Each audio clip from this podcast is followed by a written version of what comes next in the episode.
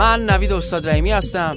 من رضا عباس من محمد قاضی زاده همراه ما باشید در هفتمین قسمت پادکست متریکا.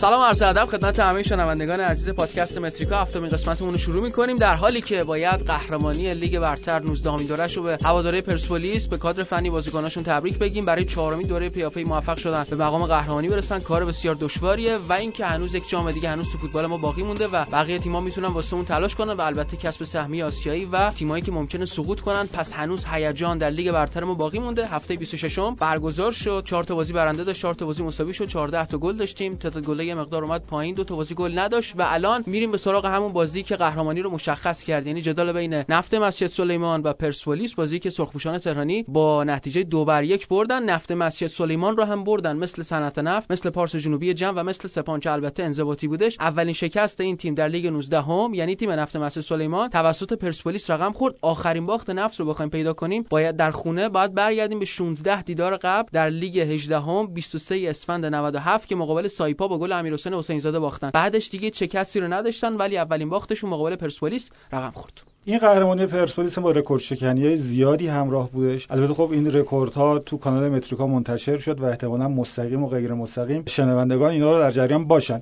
ولی به هر حال پرسپولیس شد اولین تیمی که برای چهارمین دوره پیاپی در تمامی ادوار لیگ ایران قهرمان میشه. و این زودترین قهرمانی یک تیم در تاریخ لیگ برتر بود که پرسپولیس موفق شد چهار هفته زودتر به این موفقیت دست پیدا بکنه. به جز این اشاره کنم که پرسپولیس با این قهرمانی تعداد قهرمانیش در لیگ برتر به عدد 6 رسید و الان به تنهایی رکورددار بیشترین تعداد قهرمانی در لیگ برتره. همونطور که نوید جان اشاره کردن پرسپولیس نفت مسجد سلیمان رو نبرده بود که موفق شد ببره. این دومین باریه که در ادوار لیگ برتر یک تیم موفق میشه که همه تیم های حاضر در مسابقات رو حداقل یه بار شکست بده. پرسپولیس به تعداد 20 برد در این فصل رسید که این هم با رکورد تاریخ مسابقات برابره و می‌تونه در هفته های باقی مونده این رکورد رو بهتر بکنه. تو روز جشن قهرمانی یه تلسمو توی این فصل شکوند پرسپولیس و تیمی رو شکست داد که تو خونه نباخته بود. تارتار البته تیمش فوتبال خیلی خوبی بازی کرد جلو پرسپولیس. حرف و حدیث هم در مورد تارتار و این داستان سرنوشت که اینو همیشه تو مسیر قهرمانی پرسپولیس قرار می‌داد. زیاد بود و به نظر میاد واسه عاده حیثیت اومده. امید گل بالاتری هم داشت تو این بازی و واقعیت اینه که پرسپولیس خوش شانس بود که از این بازی واسه امتیاز برگشت. ایده اولیه تارتار برای بازی. واقعا منو جذب کرد. خب پرسپولیس تو این هفته یه تیمی بود که مبنای بازیش بر حمله پرس بود. تیم تارتار سعی کرد که با این پرس همزیستی مسالمت آمیز داشته باشه. اصلا زیر توپ نمی‌زد و سعی می‌کرد با پاسکاری از زیر این پرس در بیاد. و نمی‌دونم توجه کردید یا نه بازی تو اون یه رو به اول فشار خیلی خیلی زیادی داشت و سرعتش واقعا بالا بود. جالب اینه که با وجود اینکه یه سمت زمین تیمی بود که انقدر خوب داشت پرس می‌کرد دقت پاس تو 15 دقیقه اول بازی برای هر دو تیم 91 درصد بود. تو هم 15 دقیقه 5 تا شوت هم داشته بازی که سه تا مال نفت مسجد سلیمان بوده دو تا مال پرسپولیس. در ادامه هم نفت مسجد سلیمان موقعیت بهتری خلق کرد واقعیتش تو این بازی. ولی خب مسئله این بود که بازیکنای با تجربه پرسپولیس تونستن بالاترین بهره ممکن از موقعیتی که داشتن برسن و در اصلشون هم علیپور که گل اول تو شرایطی زد که واقعا تحت فشار بود و اون گل اول عملا گل قهرمانی هم بود. علیپور با ضربه سر گل زد و با این ضربه سر از محمد نوری عبور کرد و شد نفر دوم گل زدن با سر در تاریخ پرسپولیس در لیگ برتر بعد از سهراب انتظاری که 14 بار موفق شد این کار انجام بده. و این هشتمین گل علیپور تو این فصل بود. 4 تا پاس گل هم داد دو تا پنالتی هم گرفت. یعنی رو 14 تا گل اثر مستقیم داشته. خب ترابی که این فصل اینقدر تحسین شده رو 15 تا گل اثر مستقیم داشته. قائدی که این فصل اینقدر تحسین شده رو 16 تا گل اثر مستقیم داشته و مقانلو هم 15 تا. دیاباته آل کثیر و بقیه مهاجما همشون کمتر از علیپور رو گل تاثیر مستقیم داشتن. ولی علیپور این فصل خیلی تحت فشار بود. تا جایی که دیدیم دو هفته قبل تو بازی ماشین سازی سمت پنالتی نرفت توپو بر نداشت که پنالتی بزنه. اتفاق خوبی بود براش که گل قهرمانی این فصلی که انقدر بهش سخت گذشته زده. یه اتفاق جالبی که تو ترکیب پرسپولیس تو این بازی رخ داد حضور وحید امیری تو سمت چپ خط دفاعی بودش که حالا نمی‌دونم چجوری می‌خوای آنالیزش کنی اما خودم شخصا فکر می‌کنم که عملکردش شاید زیاد خوب نبود چون اونور حسین ابراهیمی یکی از بهترین شباشو پشت سر گذاشت. عملکردش بسیار خوب بودش. به غیر از گلی که زد پنالتی که گرفت چند بار دیدم از سمت راست فرار کرد و سمت چپ خط دفاعی پرسپولیس اذیت کرد. شاید ابتدای فصل به نظر میاد آخرین پستی که پرسپولیس توش بازیکن کم بیاره دفاع چپ باشه. اینا محمد انصاری داشتن محمد نادری داشتن ربیخا داشتن. نادری مصوم شد انصاری مصوم شد ربیخا مصوم شد شجاع خلیلزاده دو تا بازی آوردن فوق العاده بود. اونم محروم شد. همه این اتفاقات سریال وار باعث شد که وحید امیری پنجمین دفاع چپی باشه که تو این فصل ترکیب پرسپولیس قرار و این یکی رکورد در این فصل. قبلا هم وحید امیری اینجا بازی کرده؟ آره یه بار یه بازی درخشان تو دفاع چپ داشته. تو بازی با نفت البته امیری نشون داد خیلی بازیکن اون پست نیست. یعنی مناسبات بازی کردن تو اون پست رو نمی‌دونه اما اول بازی اومد پا به توپ بره که توپ ازش دزدیدن. یه موقعیت خلق شد رو دروازه پرسپولیس و همون ابتدای مجید ایدی توپ رو گل نکرد آره تک به تک. فهمید که نمیشه انقدر پر ریسک که همیشه بازی می‌کرد بازی کنه وقتی داره انقدر عقب زمین بازی می‌کنه. رو صحنه پنالتی هم هجومش به سمت بازیکن بازیکن صاحب توپ و اون فضایی که پشت سرش خالی میشه باز هم نشون می‌داد که خیلی مناسبات بازی تو دفاع چپ نمی‌دونه. اما قبلا تو بازی با الاهلی تو جام باشگاه هم بازی که کمال کامیابی ابتدا بازی اخراج میشه پرسپولیس ده نفره میشه تو اون بازی ربیخا میاد جای کمال تو پست هافک دفاعی بازی می‌کنه و امیری همزمان هم دفاع چپ هم هافک چپ اون پرسپولیس تو اون بازی و واقعا درخشان ترین بازیکن پرسپولیس تو اون بازی بوده. ولی استاد AFC محسن ربیخا رو انتخاب کرد انتخاب AFC کلا شاهکار بوده همیشه. من فقط یه مثال برات بزنم. بازی ایران و گوام تو گوام ای خاطرت باشه ایران 6 0 بازی رو برد. تو اون بازی تارمی هتریک کرد یه پنالتی گرفت. که عادت همیشگیشه.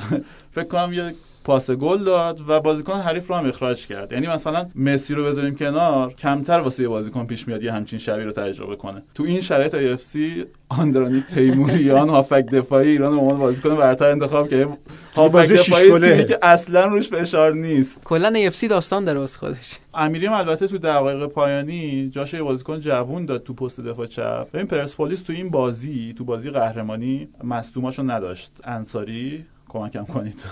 شجاع خلیلزاده که محروم بود نادری. محمد نادری. بله بیرانوند که نبود. اوساگونه که هنوز نتونسته برگرده. و استوکس که رفت بله. ببین خیلی بازیکن نداشت و تو دقایق پایانی چند تا بازیکن جوون داشتن تو ترکیب این تیم بازی می‌کردن. این نه فقط شمایل پرسپولیس که شمایل این فصل لیگ برتر بود. فصل فرسایشی که همه تیما توش خیلی بازیکناشون رو از دست دادن. ولی به حال در نهایت پرسپولیس تونست در پایان این فصل جامو به دست بیاره و رقابت حالا واسه برقی رو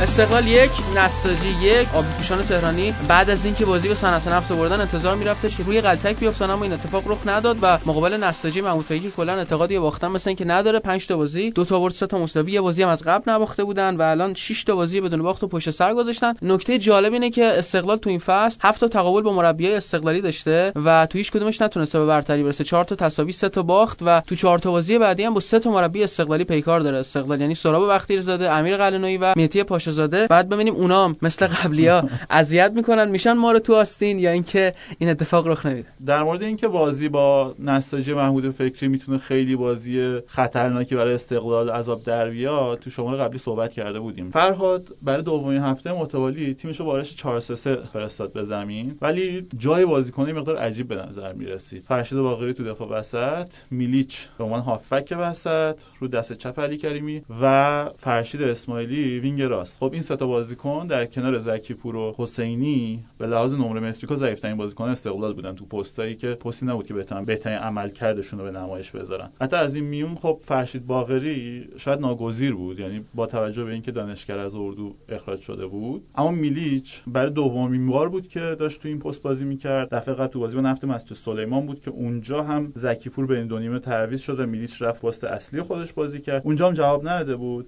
این بار هم خیلی موفق نبود تو این پست. استقلال خب از ابتدای بازی با یه آرش سردرگمی اومد تو اما تونست به اندازه کافی موقعیت برای گلزنی ایجاد بکنه. اما خورد به روز خیلی خوب علیرضا حقیقی اینقدر درخشان بود عمل کرده حقیقی تو این بازی که با نمره متریکای 791 گلر تیم منتخب هفته هم شد. حقیقی این بازی خیلی واسش مهم بود چون می‌دونیم که دوست داره برگرده پرسپولیس و تو این فصل هم از وقتی اومده نساجی هفت کلین شیت داشته ولی هیچ وقت مقابل استقلال نتونست بود این کار انجام بده. بازم نتونست اما تو جریان بازی گل نخورد و واقعا خوب بودش. یعنی قشنگ سه جا نساجی رو جدی نجات داد مخصوصا مقابل مهدی که هر وقت مهدی نزدیک می‌شد تو دروازه‌شو باز کنه به شدت جلوش خوب عمل می‌کرد و فکر کنم نشون داد که آماده است فصل بعد.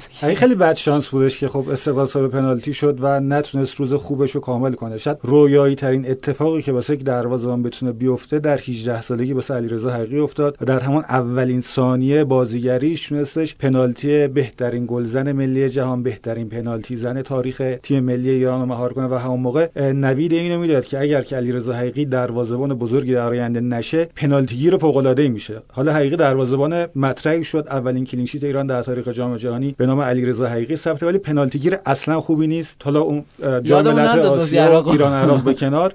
بعد از اون پنالتی علی دایی تو لیگ برتر ایران 13 تا پنالتی به سمت دروازش شلیک شده که 12 تاش تو چارچوب بوده. عین 12 تاش گل شده. قشنگ عین این اون چیزی که سفارش میدی و اون چیزی که میارنه. یعنی اومد به دایره گرفت بعد همه رو خلاص کرد حقیقی تو این بازی خیلی کمک کرد و فکری که با امتیاز برگرده به قائم شهر. قبل بازی فکری مصاحبه کرده بود و گفته بود این بازی چه استقلال ببره چه نساجی ببره. من برندم و این خیلی جنجالی شد. خیلی جنجالی شد. ولی خب تو بازی نشون داد که اون یه اشتباه فقط تو یه دلجویی از هوادارهای استقلال بود. بابت اون اظهار نظرش که گفته بود که لیگ کار بمونه پرسپولیس رو قهرمان اعلام کنید. خیلی استقلالی بین اظهار نظرش معترض شدن. یه جوری خواست دلجویی بکنه. خب ولی جای دیگر رو خراب معمولا استقلال اگه نتیجه بگیره نگیره خوب بازی کنه بعد بازی کنه یه نفر هستش که همیشه روند ثابت و فوق العاده رو داره. اونم علی کریمیه که تو این بازی هم فکر کنم نمایش خیلی خوبی داشتش. علی کریمی تو این بازی سه تا پاس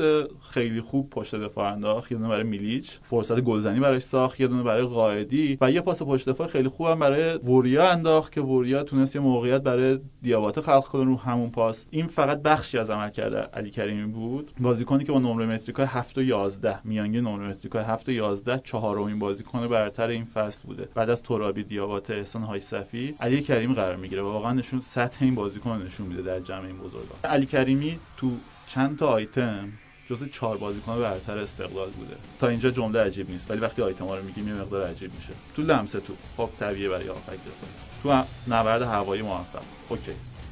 تو تکل. OK. تو عملکرد دفاعی موفق. OK.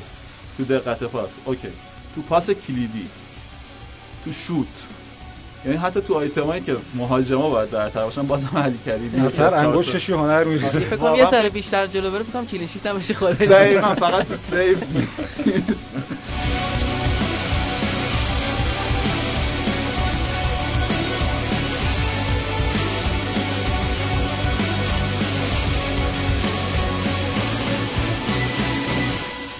گلی بود. چی بود؟ حالا فکر کنم یه چیزی می‌خواید بگید که خیلی هممون شگفت زده کنه. این گل دورترین گل لیگ برتر نبود که این فصل زده شد. درسته؟ آره از 43 متری زده شد. تقریبا 43 متری. دورترین گل این فصل لیگ برتر مال محمد کریمی هافک سپاهان تو بازی با شاهین که تقریبا از فاصله 49 متری زده شد. یه تفاوت البته داره. اون یه ضربه چیپ بود تقریبا. یعنی دید که مقدار دروازه‌بان اومد جلو از بالا سرش انداخت. ولی این شوت مستقیم بود که وارد دروازه شد. من کاتر نمی‌دونم آقا گل به این دوری شوت مستقیم داشتیم تو لیگ واقعا نداشتیم نه.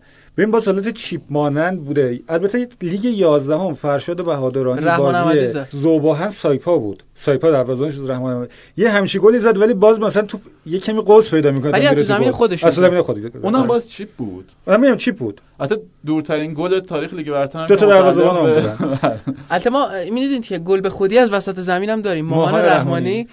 بازم به رحمان احمدی یه گل به خودی گل فرزاد آشوبی لیگ هفتم بازی پرسپولیس. به المیر تولیا زد آره. اونم نمی‌دونم. اونم اونم باز اونم از پاس اشتباه داد المیر تولیا از دروازه بیرون اومد. آره. از زمین خودی زد. بود دقیقاً. آره. تو هیچ کدوم اینا دروازه‌بان تو دروازه آره نبود. آره. خب این ولی دروازه‌بان تو دروازه بود توپو کرد تو گل. البته داشتیم دیگه. گل وریا به خود متی رحمتی. نه جلوتر بود. گل واقعا گل عجیب غریبی بود. آقا هنوز احسان حاج سفیزی با ترین گل فصل یا این؟ من نظرم هنوز رو احسانه. منم به نظرم احسان. منم احسان. اینجا کلا احسان احسان خیلی طرفدار ولی واقعا فکر کنم گل یک و آره. دو فصل رو دیدیم تو همین دو هفته. ضربه احسان غیر قابل مهار بود با احترام به ضربه میری که فوق العاده بود فاصله شاید دو سه برابر دورتر بود ولی غیر قابل مهار بود.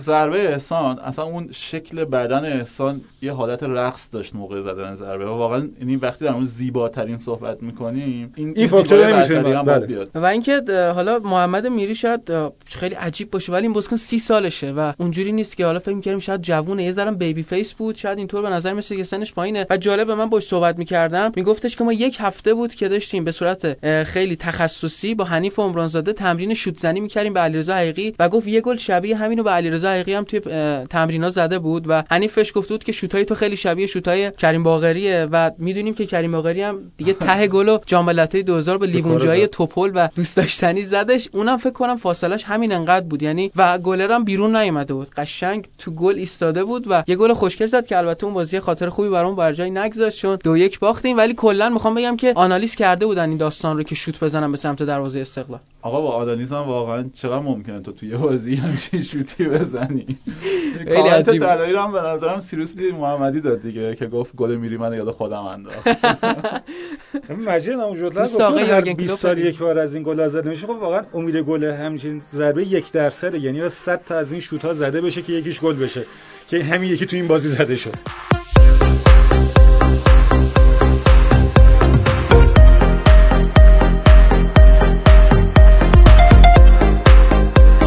سپاهان یک صنعت نفت آبادان صفر. روزای بعد سپاهان فکر کنم به در. چقدر این برده واسهشون مهم بود. امیر قلعه‌نویی تو کنفرانس بعد از بازی گفتش اینجوری که این بازیه و فشاری که روش بوده هیچ وقت حالا تحمل نکرده بود. بازیکنای سپاهان یه جوری دستشون رو بردن بالا که انگار تیم کوچیک تیم بزرگه رو برده. بعد از بازی یه عکسی گرفتن که اگر بک‌گراندی ازش نداشتیم فکر کردیم که سپاهان شاید قهرمان شده. بعد از بازی هم کارم امیر قلعه‌نویی کشید به بیمارستان. واقعا برد حیاتی بود. بعد از مدت‌ها تونستن صنعت نفتم شکست بدن. به اهمیت این برد اونجا مشخص میشه. که بدونیم این دومین برد سپاهان تو هشت بازی آخرشه. این بار باز هم با امید گل بالاتر از حریف ولی همون ابتدای بازی دوباره اتفاقایی که می‌تونه اضطراب و زیاد کنه برای کادر فنی هواداره و خود بازیکنها پشت پشت هم اتفاق افتاد. اول بازی پنالتی از دست رفت برای سپاهان و بعد سروش رفیعی اخراج شد. باعث شد که یه نیمه هم ده نفره بازی کنه و دوباره کابوس از دست دادن امتیاز سایه‌ش بیفته رو بازی این تیم ولی تو نیمه دوم سپاهان خیلی کم اشتباه بازی کرد. یکی از کم اشتباه ترین بازی سپاهان دیدیم تو این چند هفته. یه اشاره مهدی کیانی بکنم که هفته پیش گفتیم عملکرد خیلی خیلی بدی داشت. این هفته جبران کرد و به درستی هم جبران کرد. بالاترین دقت پاس بیشترین عملکرد دفاعی رو داشت بین همه بازیکن سپاهان. یکی از اون بازیکنایی بود که به محض اینکه سود پایان بازی می‌خوره ولو میشه رو زمین و نای بلند شدن از زمین نره. انقدر که دویده. کیانی جلوی خط دفاعی بازی می‌کرد که ترکیبش نکته جالبی تو خودش داره. مهدی ترکمان تو دفاع چپ مسله و مهدی زاده دفاع وسط و منصوری تو دفاع راست. از اینا منصوری فقط بازیکنی بود که به عنوان بازیکن فیکس خریدار شده بود. الان سپاهان عملا داره با ترکیب ذخیره خط دفاعیش بازی می‌کنه و همین از دست دادن مدافعاش هم بود که باعث شد تو نیم فصل دوم نتونه خوب نتیجه بگیره. البته طیبی خود خواسته بودش و فکر کنم تغییر به موقعی هم بود دیگه. هم ترکمان فکر می‌کنم رو گل تاثیرگذار بود و همین که زوج مسلو مهدی زادم خوب بودن و مهدی زادم اصلا گل زد. کلا ترکیب خط دفاعی سپاهان تو این بازی موفق عمل کرد. تو جلوی زمینم راه حل امیر قلعه‌نویی برای موقعیتی که از دست می‌رفت استفاده از محسن القحطانی عمانی بود. محسن القحطانی اگه خاطرت باشه تو جام ملت‌ها فوق‌العاده بود برای عمان. وقتی که من شنیدم سپاهان خریدتش فکر می‌کردم که یه خرید عالی انجام داده ولی جواب نداد تو لیگ ما. قحطانی همون بازیکنی که تو همون ابتدای بازی از مجید حسینی پنالتی می‌گیره. تو بازی با ایران. قسانی تو این بازی عملکردش که منجر به تعویزش بین دو نیمه شد. 13 تا کنش داشت تو این بازی. هر 13 تاش ناموفق بود. سه تا پاس داد همش اشتباه. هفت تا دوئل شرکت کرد همه رو باخت. دو بار توپ لو داد یه شوت زد که به دروازه نرسید. بدترین عملکرد بین همه مهاجمایی که این چند هفته برای سپاهان بازی کردن داشت و این کابوس خط حمله سپاهان همچنان ادامه داره. برای بازی با استقلال به نظرم بهترین خبر ممکن می‌تونه برای امیر باشه که کیروش آماده باشه فکر کنم سورپرایزش هم بتونه باشه. محمد محبی هم رفت کنار محمد کریمی و گولسیانی که پنالتیاشون خراب کردن و این خیلی دیگه نشون میده همون مسئله فشاری که رو تیم وجود داره دیگه. و البته یه ناصر سالاری که بازگشت فوق العاده داشت به درون دروازه صنعت نفت. سالاری دو تا save عالی داشت. یکیش رو همین پنالتی بود یا save دیگه هم رو دست چپش داشت که عالی save ای برتر هفته بود. سالاری کلا این فصل بازیکنی بوده که به اندازه کافی بهش توجه نشده. نمره متریکا 6 و 90 گلر چهارم لیگ. بعد از رادو رحمتی نیازمند. سالاری بهترین گلر لیگ تا اینجای فصل بوده و البته رکورددار مهار توی بازی هم هست همونطور که تو شماره اول پادکست اشاره کرده بودیم تو اون بازی که 5 تا از استقلال خورد 10 تا save هم داشت.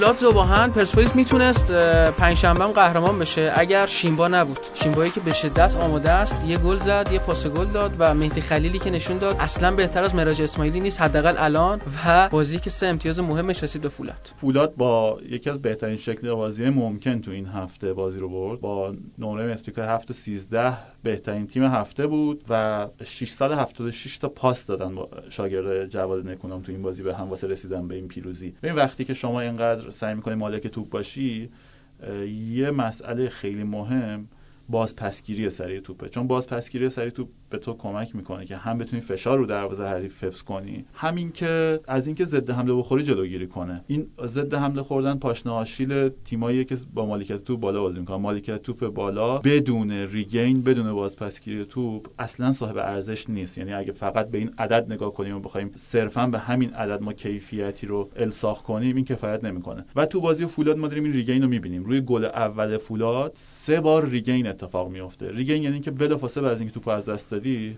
پس بگیره تو همون داست داستان قانون 6 ثانیه گواردیولا که معروف شده بود که تو کمتر از 6 ثانیه باید توپ دوباره پس بگیری از حریف. گل اولشون به ماشین سازی هم همینطوری بود. یعنی حاصل یه حمله ای بود که دو دقیقه طول کشید و توش سه تا regain اتفاق افتاد تا بالاخره گل زدن. یعنی انقدر سریع توپو پس می‌گرفتن تو حمله ها که می‌تونستن فشار رو روی دروازه حریف نگه دارن و بالاخره دفاع رو متلاشی کنن و از پا بندازن. و این اتفاق تو بازی با زوباهن افتاد و فولاد گل اول بازی رسوند. حتی گل رو به زیبایی لوسیانو پریرا یا همون شیمبا زد. شیمبا گل دوم رو هم ساخت. پشت محوطه فولاد توپ از بازیکن زوباهن گرفت و پشت با 36 سال.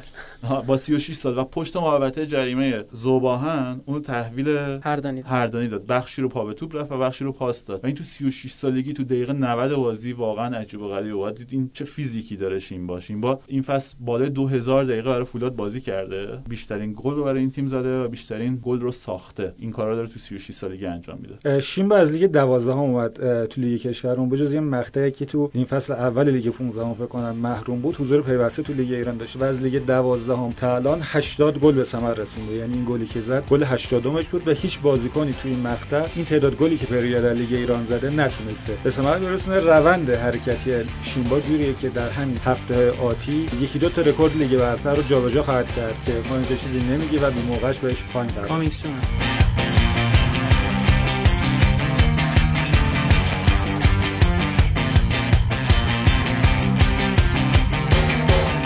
یکی از دو تا صفر صفرای این هفته جدال بین شهر خودرو و تراکتور بودش. بازی که تو ورزشگاه امام رضا برگزار شد و سهراب بختیاری‌زاده با new style بازم نتونست ببره و ساکت الهامی مشخص شد دیگه فرمولش چیه واسه اینکه به آسیا برسه. خارج از خونه مساوی کن داخل خونه ببر. با توجه حساسیت بازی بازی خوبی از آب در نیومد و بیشتر بازی برای همون دو تا تیمی بود که توی زمین بودن نه برای تماشا کردن. دو تا تیم نمی‌خواستن ببازن و محافظه کاری زیادی وارد بازی شدن و موقعیت چندانی هم رو بازی شکل نگرفت. کلا بازی دو تا صحنه مهم داشت. یه کار تیمی خیلی خیلی خوب از شهر خودرو دیدیم که در نهایت منجر به این شد که سعید صادقی توپ به تیر دروازه بزنه. تو نیمه دوم هم یه اشتباه اخباری انجام داد توپ لو داد ولی همونجا درجا دریبل بازیکن شهر خودرو رو گرفت و بازی 0 0 تموم شد. البته تراکتور قاعدتا از این نتیجه راضی تره به خاطر اینکه خب از بازی سختش با سپاهان استقلال و شهر خودرو الان 5 امتیاز گرفته. تو چهار بازی بعدیش که سه تاشون نسبتا بازی آسون به حساب میان شاهین پیکان و ماشین سازی به علاوه بازی سخت خونه فولاد از اونجا باید برد به دست بیاره و باید یه تغییر روی کردی بده برای اینکه از اون بازی بخواد برد به دست بیاره. ببین تراکتور تیمی که تو دفاع الان تیم منسجم تریه خیلی کم موقعیت میده.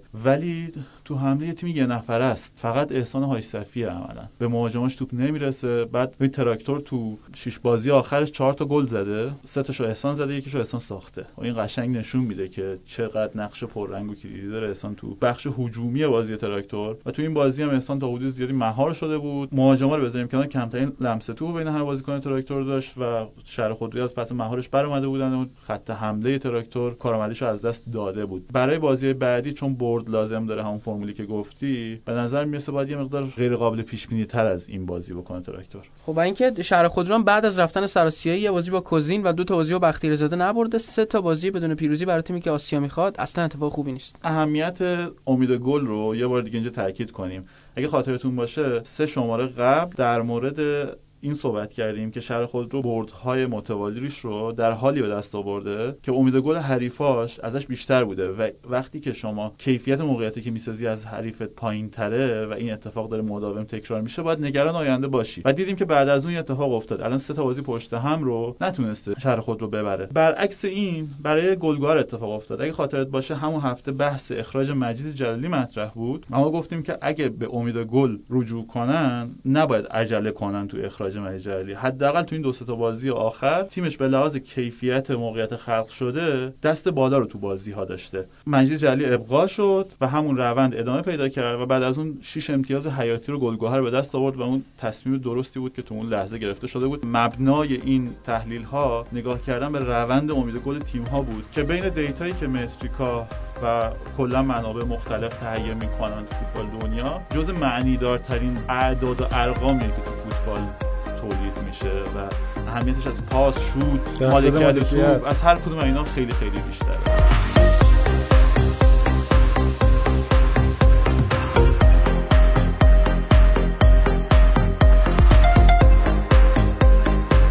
گلگوهری که از اون بازی شش امتیازی بود که برگزار شد و گلگوهر تونستش به برتری برسه. بعد از بازگشت جلالی پس از استعفاش دو تا بازی کردن دو تا رو بردن دوباره برگشتن به دوران قبل از کرونا که بازیاشون رو خیلی خوب داشتن پشت سر میذاشتن. اولین باخت ماشین هم با هومن افضلی تو دومین بازیش رقم خورد. گادوین منشا مهره کلیدی گلگوهر تو این بازی بود و گل اول گلگوهر با پاس اون شکلی گرفتش. منشا و مجید جلالی تو پیکان گلگوهر کار کرده و تو این دو تیم هر 128 دقیقه تونسته یا گل بزنه یا پاس گل بده. ولی تو سایر تیم ها که تیم بزرگ و پرموقعیتی بودن مثل پرسپولیس و استقلال این آمار به هر 289 دقیقه رسیده. کلا منشا مدل بازیش جوریه که نیاز به فضا داره برای اینکه بتونه کاراییشو بالا ببره؟ تو تیمایی که مقدار عقبتر میشینن و دفاع حریف جلوشون یه مقدار بالا میاد راحتتر بازی می‌کنه. هم تو دادن پاس تو عمق هم تو فرار به عمق منشا بازیکن موثر و تواناییه. و برای همین بهتره براش که تو تیمایی که کوچیک‌ترن بازی کنه. واسه همین تو پیکان تو گلگهر زیر نظر مجید جدیدی که کلا تیماش معمولا تیمایی که جمع میشن تو زمین خودشون دفاعی تر بازی می‌کنن عملکرد بهتری داشته. و برای پرسپولیس هم بهترین بازیشو تو جام باشگاه آسیا داشت. بازی که پرسپولیس معمولا کمتر مالک توپ بود و بیشتر شکل دفاعی داشت بازیش. تو فاز ضد حمله قرار می‌گرفت. تو لیگمون ولی استاد پرسپولیس تیمایی که تیم‌ها جلوشون معمولا با دفاع فشرده بازی می‌کنن.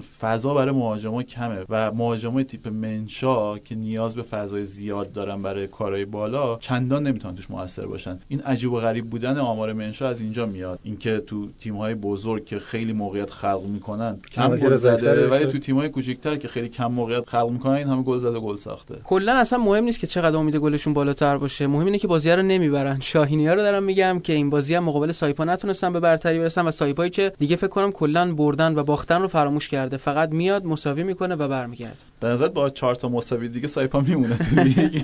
یعنی با این استراتژی. جلوش سایپا با بزرگ و کوچیک رفتارش که یعنی 5 تا تساوی پیاپی سه اول. برابر سه تیمی که مدعی سهمیه بودن. دو تا بعدی برابر دو تیمی که در خطر سقوطن. شد 5 تساوی پیاپی رکورد تعداد تساوی پیاپی تاریخ لیگ برتر راه‌آهن علی داییه که چیزی نمونده اگه اون 4 تا تساویش هم بگیره دیگه رکورد تاریخ لیگ برتر رو میشکنه. شاهین تو این هفته بالاترین امید گل رو داشت نسبت همه تیم‌ها یه بازی شناوری بازی کرد یه آرایش بدون مهاجم. با مهاجم کاذب بازی کرد اثرات پاشازاده بود؟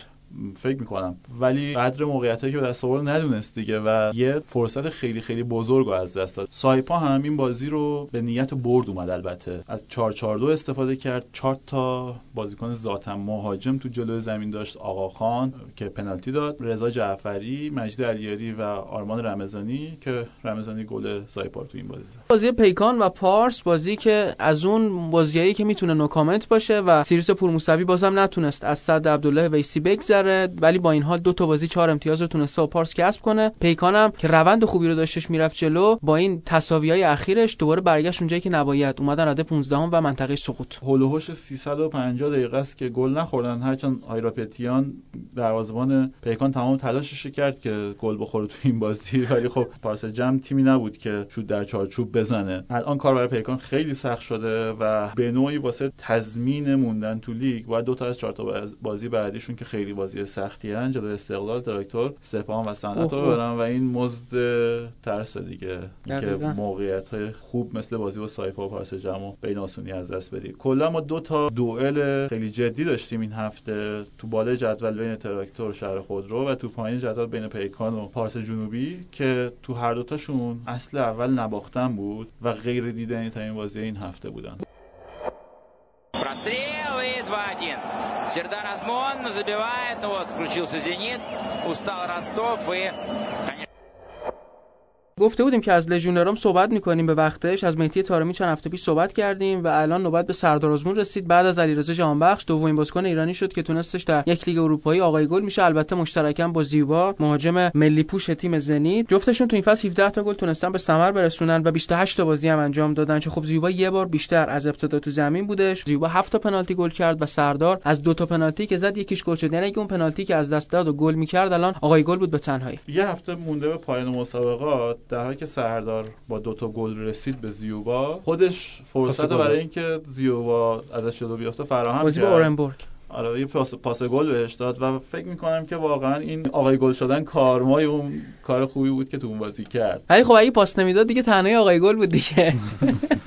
سردار کلا مهاجمیه که به زوج سازی تو خط حمله خیلی علاقه داره. تو تیم ملی هم با تارمی زوج خیلی خوبی رو تشکیل داده بودن. گلای ازشون به خاطر اون میاد که با حرکت هماهنگ تو عمق دفاع حریف برای هم دیگه موقعیت ساخته بودن گل زده بودن. و اتفاق فوق العاده تو آستانه بازی ملی بازی خیلی مهم ملی که در پیش داریم که سردار تو اوج آمادگی تارمی هم تو اوج آمادگیه. سردار البته خب به واسطه حواشی که تو این چند سال در موردش وجود داشت یه مقدار دست کم گرفته می‌شد که چقدر مهاجم درخشانیه و عملکردش تو این فصل. دوباره اینو گوشزد کرد بهمون. الان آقای گل یه لیگ اروپاییه جایی که کنار جهان بخش قرار گرفته و به خاطر داشته باشیم که به بایرن مونیخ به اتلتیکو مادرید و تیم‌های خیلی خیلی بزرگی سردار گل زده تو این دوره‌ای که لژیونر بوده. تو جام جهانی 2018 که با بیشترین فشار انتقاد روی سردار بود صاحب رکورد بالاترین سرعت لحظه‌ای بین بازیکنان ایران تو اون تورنمنت بود. 32 کیلومتر بر ساعت. فکر می‌کنم مربوط به همون صحنه‌ای باشه که تک به تک میشه و از دستش میده بازی مراکش و در عین حال سردار سومین بازیکن برتر جام به لحاظ میانگین نبرد هوایی موفق بود. یعنی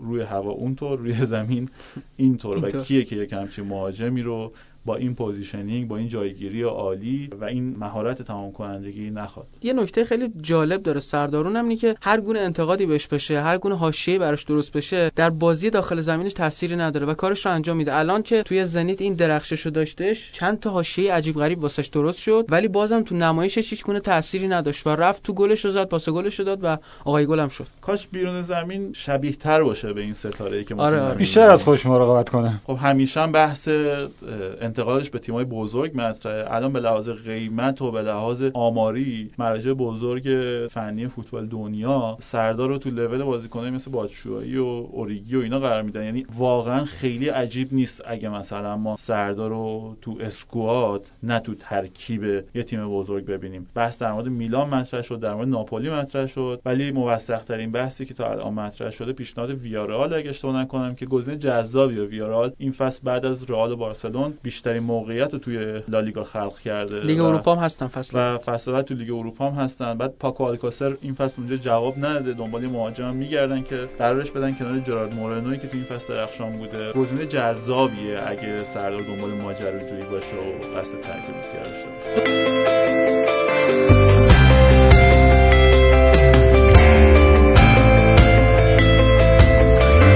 بازی عقب افتاده داریم از هفته 23 بازی بین پارس جنوبی جمع استقلال و بازی نساجی و فولاد. الان که داریم ضبط می‌کنیم قسمت هفتم پادکست رو راضی نشدن مثلا پارسیا که برگردن و بازی رو انجام بدن ولی احتمالا این اتفاق رخ میده و اینکه جفت ها می‌تونه بسیار حساس باشه واسه هم کسب سهمی هم واسه نیفتادن. استقلال مثلا تو جمعی بازی می‌کنه که دوباره که رفته اونجا بازیگر هر دوبارش شکست خورده و الان کارشون بسیار دشواره و سیروس پور موسوی هم سابقه بردن استقلال حتی تو آزادی رو هم داره. از اون سمت هم جواد نکنام باید مقابل تیمی بازی کنه که تیم خودش بوده دیگه. برمیگره مازندران. خیلی سریع اگه بخوایم مرور کنیم این دو تا بازی چون قبلا در موردش صحبت کردیم مسئله استقلال اینه که تو جمع هنوز بردی به دست نیاورده و هنوز گلی نزده. البته زده به خودش زده. آره. البته به نسبت بحثی که قبلا مطرح کرده بودیم مجدی بالاخره تونست یه بازی بیرون خونه رو ببره و به این پشتوانه داره میره اونجا. و از اون ورم جمع تو خونه تیم قدرتمندیه که دو فصل اخیر همه برداشو تو خونه به دست آورده. نساج فولادم تیتر بازی بازگشت نکونام به شهریه که تونسته رویاشون رو محقق کنه بعد 24 سال یادشون لیگ برتر. بازی خانوادگی کلی ملاقات وجود داره. کلی بازیکن سابق نساجی تو فولاد بازی می‌کنن. کلی شاگرد سابق نکونام تو نساجی بازی می‌کنن.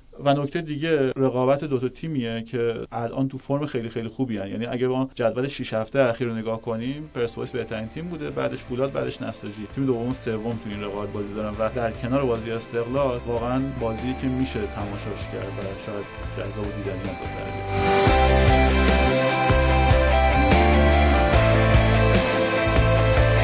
بریم به سراغ هفته 27 م جمعه و شنبه دهم و 11 مرداد 4 تا بازی 4 تا بازی. یه ذره اون دوستمون که فوتبال دوست نداشت مثل اینکه شنید صحبت ما رو یه ذره بازی ها بینش فاصله افتاده 4 تا 4 تا کرده و نمی‌دونم واقعا از یه بازی حساس از یه بازی جذاب از یه بازی که باید بشینی نگاش کنی چی می‌خوای. ولی فکر می‌کنم بازی استقلال سپاهان همه چیش رو همه داره, داره واقعا. واقعا همه چیش رو داره. ولی مهمترین دوئل بین فراد مجیدی و امیر قلنویی و چقدر میشه راجع به این بازی صحبت کرد؟ یکی از کلاسیک ترین بازی های تاریخ لیگ برتر هم بازی استقلال سپاهان بوده تو لیگ دهم که امیر قلعه‌نویی با یه سپاهان قدرتمند میاد ورزشگاه آزادی. تو نیمه اول سه هیچ عقب میفته تو نیمه دوم تو 15 دقیقه بازی رو برمیگردونه. 3 3 میشه نتیجه. و در نهایت با گل به خودی رضا عنایتی که تو اون بازی برای سپاهان بازی می‌کرده بازی رو میبازه. خیلی دراماتیکه. و فرهاد مجیدی تو اون بازی به تیم قلعه‌نویی گل می‌زنه. کل مدافعای تیم ملی رو دریبل کرد و یادمه که گزارشگر بازی هم گفتش که آقای قطبی ببین فرهاد مجیدی خیلی واقعا گلش قشنگ بود. کاش دوباره همچین بازی درخشانی از دو, تیم ببینیم. هرچند تیم‌ها واقعا فرم خوبی ندارن. شاید تصور تکرار بازی رفت هم حتی دشواره. بازی رفت دو, تیم که دو دو شد تو اصفهان. بازی فوق العاده تماشایی جذابی آب در اومد. اونجا البته اوج عملکرد استقلال استراماچونی بود که تیم خیلی داینامیک و پویا که تو اون بازی واقعا عرصه رو تنگ کرده بود به سپاهان و سپاهان با گل دقیقه پایانی امید نورافکن تونست از شکست فرار کنه. بازی که اگه خاطرتون باشه دو دو شد استقلال 18 تا شوت تو اون بازی زد و 54 درصد مالک توپ بود. کاملا دست بالا داشت. دو تا گل استقلال تو این بازی دیاباته و قائدی زدن که بعد از مدت ها تو هفته پیش بالاخره همکاری برای گل استقلال داشتن. قائدی پنالتی گرفت که دیاباته اون رو به گل تبدیل کرد. ولی میگم بعید ما اون عملکرد درخشان چه از این بازیکن ها و چه از این دو تا تیم ببینیم. تو همون جدول 6 هفته اخیر که در مورد نسج و فولاد اشاره کرده بودیم استقلال تیم 11 هم لیگه و سپاهان تیم ششم. این فرم فرم دو تا تیمو نشون میده که از آمادگی تا حدودی بدونن قبل این مسابقه. این تنها جدالشون در ادامه فصل نیستش یک چهارم جام حذفی هم بعد دوباره این دو تا تیم با هم دیگه در ورزشگاه آزادی بازی کنه تقابل این دو تیم نکته جالبی هم داره که در لیگ برتر هیچ تیمی بیشتر از استقلال سپاهان شکست نداده. 14 بار تونسته این کارو بکنه و از اون طرف هم هیچ تیمی بیش از سپاهان استقلال رو نبرده و اونم 11 بار استقلال شکست دادن.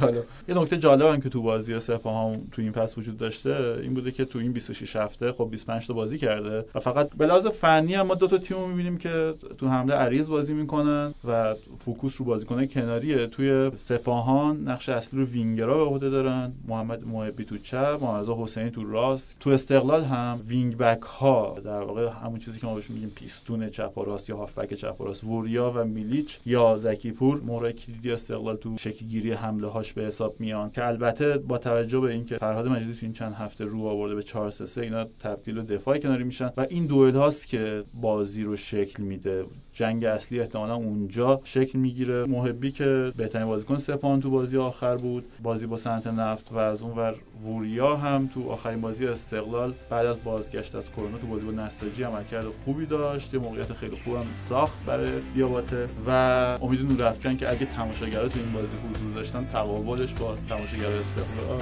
تقابل جالبی از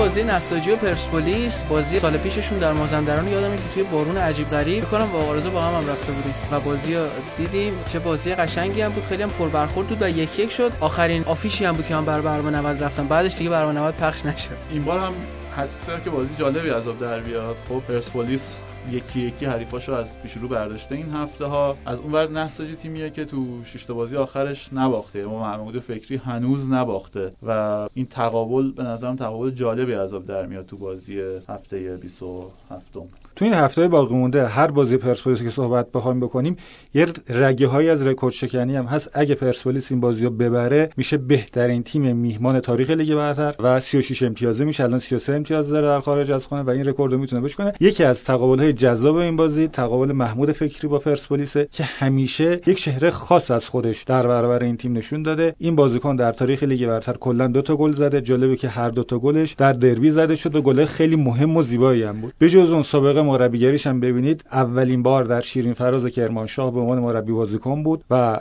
در همون اولین تجربه تونست پرسپولیس افشین قطبی رو متوقف کنه و نتیجه 0 چه دست بالایی به لحاظ حساسیتی داره.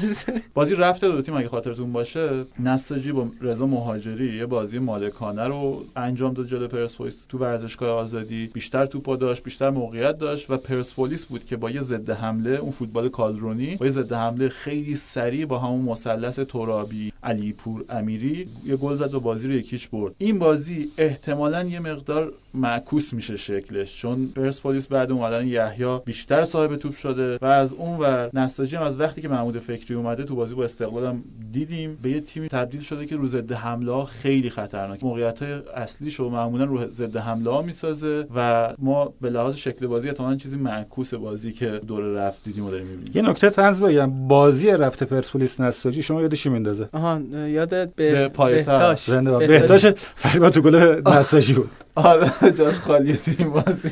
نکته جالب هم هستش نساجی حالا بدون احتساب بازی فولاد تا حالا نیمه دوم گل نخورده و این هم می‌تونه نکته جالبی باشه هر وقتم که دروازش باز شده زیر 20 دقیقه تونسته اون گل رو جبران کنه. یعنی اینم می‌تونه برای پرسپولیسی که حالا به دنبال clean sheet هستش نکته جالب توجهی باشه. بازی تراکتور و پیکان دیدار رفتشون یکی از قشنگترین بازی لیگ شد 3 2 5 تا گل پر از اتفاق و اینکه پیکان تو آخرین باری که اومده تبریز موفق شده تراکتور رو شکست بده. بعد از اون ماجرای محسن فروزان تونستش توی تبریز فکر کنم به گل عالی کثیر بود که بازی رو بردن. الان هم این بازی جوریه که جفتشون به برد درش احتیاج دارن. ده مساف اخیرشون همیشه برنده داشته. مساوی در کار نبوده. یا آمار امیدوار کننده دیگه اینه که نیمه دوم بازی می‌تونه جذاب عذاب در بیاد. تراکتور 68 درصد گلاشو تو نیمه دوم زده و پیکان 71 درصد گلاشو یعنی حتی اگه نیمه اولی کسل کننده هم دیدیم باز میشه امیدوار بود به نیمه دوم. پیش بینی اینه که عبدالله ویسی با یه دفاع عمیق جلوی تراکتوریا ظاهر میشه و بعد ببینیم تراکتوری که تو این چند هفته تو خلق موقعیت خیلی موفق نبوده جلوی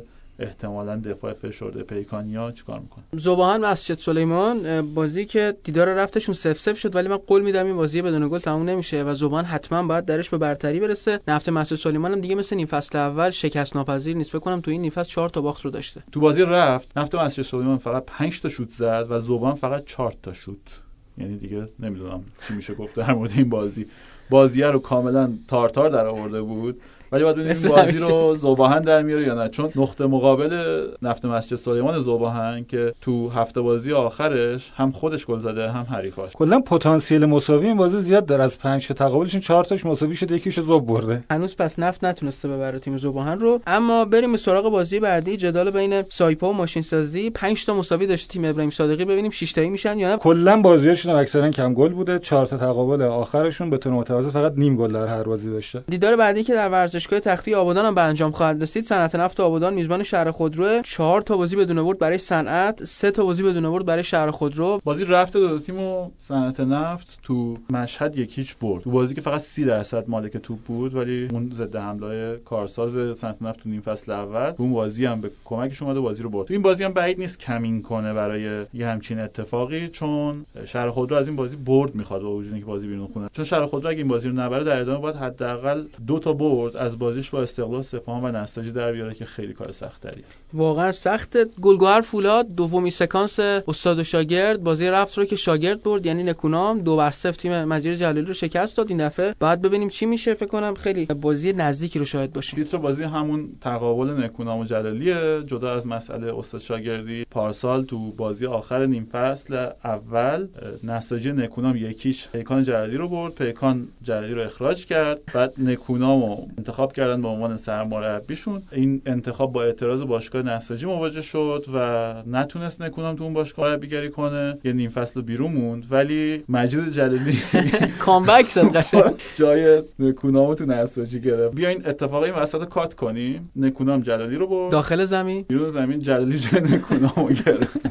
خب پیش بینی اینه که گلگوهر مشابه اون چیزی که تو بازی با استقلال دیدیم تو این بازی ظاهر بشه و کلید بازی به نظرم مهار حرکات گادوین منشاست برای فولادیا و برای گلگوهریام رسوندن توپ به منشا و راه انداختن اون پشت دفاع فولاد. خب فولادم فرم عالی داره ولی اینو باید در نظر بگیریم که تو 5 تا بازی آخر بیرون خونش سه تاشو باخته و این فرم عالی تا حدود زیادی مدیون بازی داخل خونش. نکونام تو بازی با زوبان نشون داد اگر کیروش درون داره اگه پاش بیفته گواردیولای درونم خواهد داشت و می‌تونه تیمش قشنگ یه تیکی تاکا و 6 7 700 تا پاس هم بده. بریم سراغ بازی آخر. جدال بین پارس جنوبی جمع و شاهین یه دربی خیلی جذاب که تماشاگر نداره ولی جفتشون دارن میجنگن واسه نیافتادن. بازی رفتشون هم یک یک مساوی شد و این دفعه چی میشه؟ خب هر دو تیم نیاز مبرم به برد دارن چون پارس جنوبی که فرصتی بهتر از این برای کسب سه امتیاز نداره. یعنی باید یه سه امتیاز جمع بکنه در ادامه لیگ که بتونه مطمئن باشه از موندن تو لیگ. شاهین هم بیشتر از یه سه امتیاز لازم داره واسه موندن تو لیگ و اگه این بازی رو از دست بده دیگه تقریبا باید کارش تمام شده دونست تو لیگ. در مورد امتیاز میزبانی پارس جنوبی قبلا صحبت کرده بودیم. شاهین شاید تنها تیم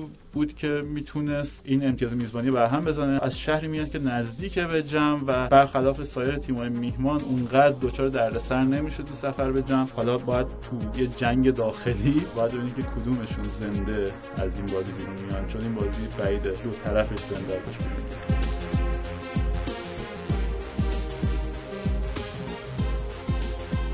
خیلی خیلی ممنون و متشکرم که همراه هفتمین قسمت پادکست Metrica بودید. ما رو همچنان می‌تونید در Spotify شنوتو Anchor و Castbox گوش کنید. آدرس سایت و اینستاگرام و توییتر اونم Metrica Stats هستش که اون رو هم می‌تونید همراهمون باشید. نظر پیشنهاد انتقاد داشتید حتما بگید. ان هفته 27 و دو تا بازی عقب افتاده. هفته 23 خیلی خوب عذاب در بیاد. بعدش همه رو با هم دیگه تحلیل خواهیم کرد. خیلی ممنون و متشکرم. خدا نگهدار.